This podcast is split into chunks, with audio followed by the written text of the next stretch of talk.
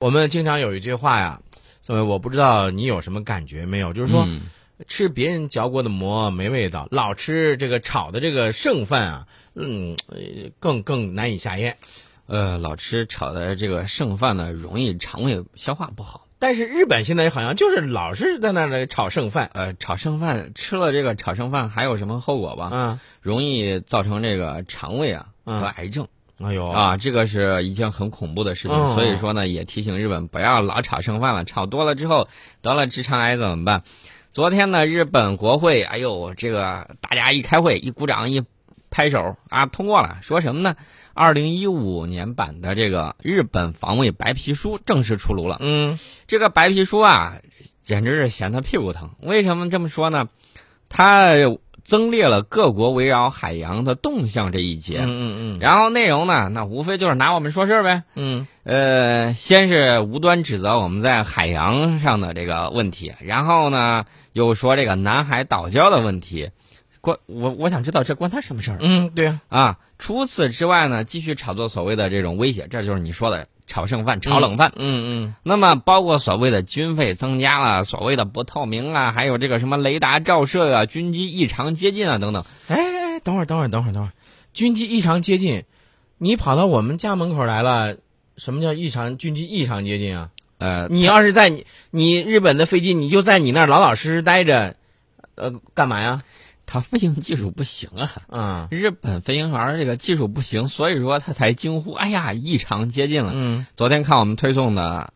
这个宋老师使出了降龙十八掌头三式，就把日本的这个谣言打得屁滚尿流了。那么我们就知道，这个日本的这个战斗机在跟我们的飞豹也好，在跟我们的苏二七也好，嗯在跟我们先进战机在对抗的时候，其实它是明显占了下风的。嗯所以说呢，日本没事儿，他造那什么谣言，三天如何，四十一天怎样？我告诉你，四十一分钟，日本列岛就起火了。我跟你说啊，咱们走的是和平发展的道路，对吧？我们奉行的是防御性国防政策。那么，我们加强国防和军队现代化建设，是我们中国作为主权国家拥有的正当权利。别人你就压根儿没有权利在那儿说三道四的。而且我觉得国防部的回应非常好啊。首先，他说明了一点，啊日本不是南海问题当事国，对呀啊，你就跟这儿就没关系嘛，对吧？不应该搬弄是非，挑拨离间，而且不应该迫害南海地区和平稳定。我们维护国家主权和海洋权益的这个决心意志是坚定不移的嗯啊。所以说呢，我们会继续在相关海空域开展合理合法的正当活动。另外一方面，我觉得咱们还要再把这个日本的这个丑恶的嘴脸再给它撕开一面。我跟你说，为什么你要这样说？你知道吗？日本它一方面是宣称走和平发展的道路，奉行专守防卫政策，而另外一方面呢，它干什么呢？它谋求通过新安保法案来大幅的调整军事安全政策，解禁集体自卫权。那么这种做法，充分就暴露了它对外政策的两面性。嗯，昨天呢，有位朋友就在这个微信公众平台上就问我嗯说：“这个日本这个宅男到底有多少的战斗力？”嗯我觉得也就一只鹅的战斗力吧。日本的这个宅男呢，说句实在话，我就是我就说，日本现在这个自卫队根本就不是解解放军的这个对手。大家都看了这个湖南卫视拍的这个片儿，大家都明白，哎呦，你看我们的战士平时啊是怎么样训练的，然后怎么不怕苦不怕累，大家都能看得见。嗯那么日本这个自卫队员呢，他是公务员儿，嗯，贪生怕死是宅男呢。对，是逃兵之师啊，经常逃兵，招不来，招不来人，嗯招来人了之后跑了。嗯那么自杀这个自杀的也有。然后呢，前两天还有一个非常恶劣的消息，说是让他被迫辞职了。呃，大家搜一下那个消息，一个日本自卫队军官在一个旅馆里头，啊，这个这个行为相当的让不检人不点齿啊。嗯呃，今天这个日卫呃日本自卫队员，还有当年那种什么日本那种军国主义那种什么自杀式袭击，呃，战败切腹，还有这种精神吗？我觉得是没有了。咱举几个例子啊，福岛核事故的时候，当时这个首相是菅直人，要求自卫队出动直升机参加灭火。你知道日本自卫队怎么说？嗯日本自卫队说：“哎呀，我这个有核辐射呀、自卫队员受了核辐射，嗯你你你给治吗？拒绝了，不去。那么事后有日本民众在接受电视采访的时候，你知道他怎么说的？嗯。他说：“这个要日本国民为他而死的国家，还是灭亡的好。嗯”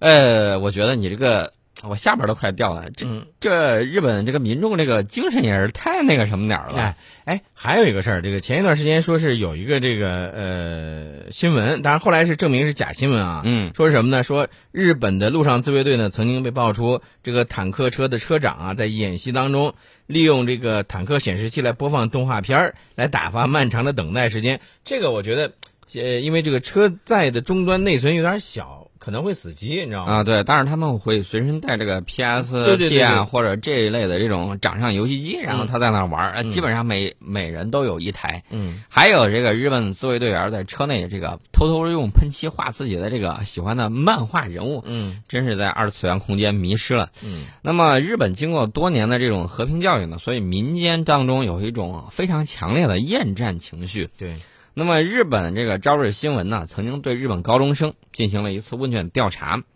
说发生战争之后怎么办啊？百分之八十五的日本高中生回答是逃跑。嗯，好不好？啊，嗯那么如果谈到如果有一天中日开战的话，怎么办这个话题的时候，那个坦克车长你知道怎么说的吗？嗯说要是这个中国都登陆到我们日本本土了，那说明我们海上自卫队跟航空自卫都都完蛋了呀。嗯那我们还是投降了比较好。嗯呃，只要你们到时候允许我带着心爱的装满动漫作品的硬盘就 好了。嗯，呵啊。你放心，我们马上给你空投硬盘，你要几个 T 的说吧。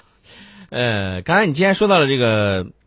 日本的这个民调，另外还看到了一份这个日本的民调，几乎是一边倒。日本的共同社实施的战后七十周年的舆论调查结果显示，围绕今后的日本外交政策，有百分之四十二的受访者认为最应该重视与亚洲各国的关系。关于与中国的关系，百分之七十六的人认为应该努力改善。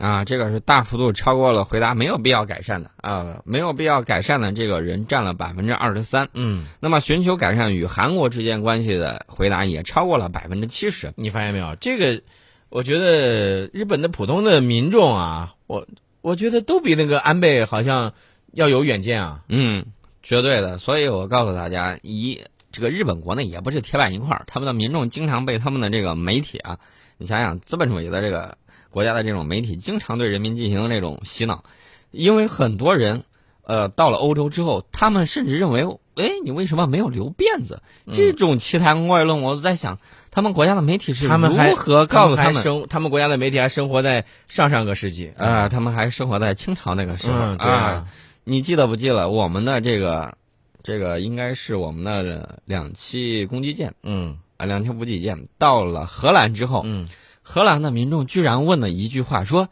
这个是你们造的吗？不是你们租的吗？”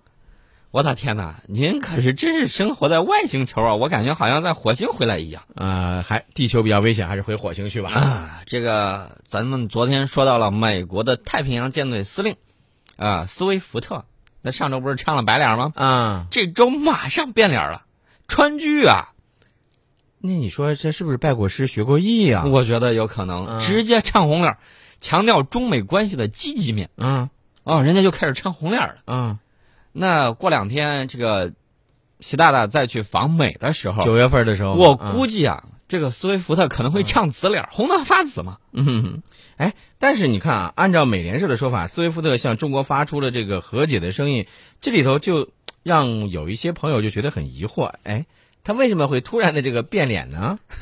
谁知道他为啥会突然变脸？但是我知道他去日本的时候，日本媒体在采访他，嗯呃，他就告诉日本的媒体记者说，相比竞争，我们就是中美两国嗯有更多的共同之处。嗯嗯这个我估计很多日本记者，尤其是这种右翼的，听到这个消息之后，估计心是拔凉拔凉的，又被卖了，嗯哎这咋回事嘛？嗯，不仅日本，那菲律宾我估计心里头也不好受吧？菲律宾呢，说句实在话，菲律宾这两天还正嘚瑟着，嗯，那个高潮期还没有过呢。啊，啊，因为这个斯威夫特去给他打气了嘛。嗯哎，这个阿基诺三世小脸通红，特别兴奋，嗯，跟喝了很多酒一样对，所以这个酒多了，我跟你说，酒喝多了容易伤神啊。啊。现在还在手舞足蹈嘛。啊，这个强心针或者说定心丸呢，我说句实在话，呃，日呃这个菲律宾有的议员其实就看得很清楚，嗯，一年给我们施舍两千万美金打发要饭的呢。这回说到了这个斯威夫特，他变得这个脸儿变得这么快啊，我个人觉得啊，是不是也跟日这个美国国内的有一些这个批评的声音有一定的关系？应该也会有关系。其实呢，大家都明白，太平洋舰队司令呢，也是是美国军方，也是美国政治的一个执行者，对对啊，吧？？对啊，所以说他说的话呢，我们一定要两面看。对对对，他一方面呢，他有恫吓的意思；，嗯另外一方面呢，他还要把握一个底线。对他怕这个过了线之哎后嗯啊遭到迎头痛击，那样很不好。其实他最明白他的对手到底具有什么样的实力。对那上任的那个美国太平洋舰队司令就一直主张说，嗯跟中国搞这个，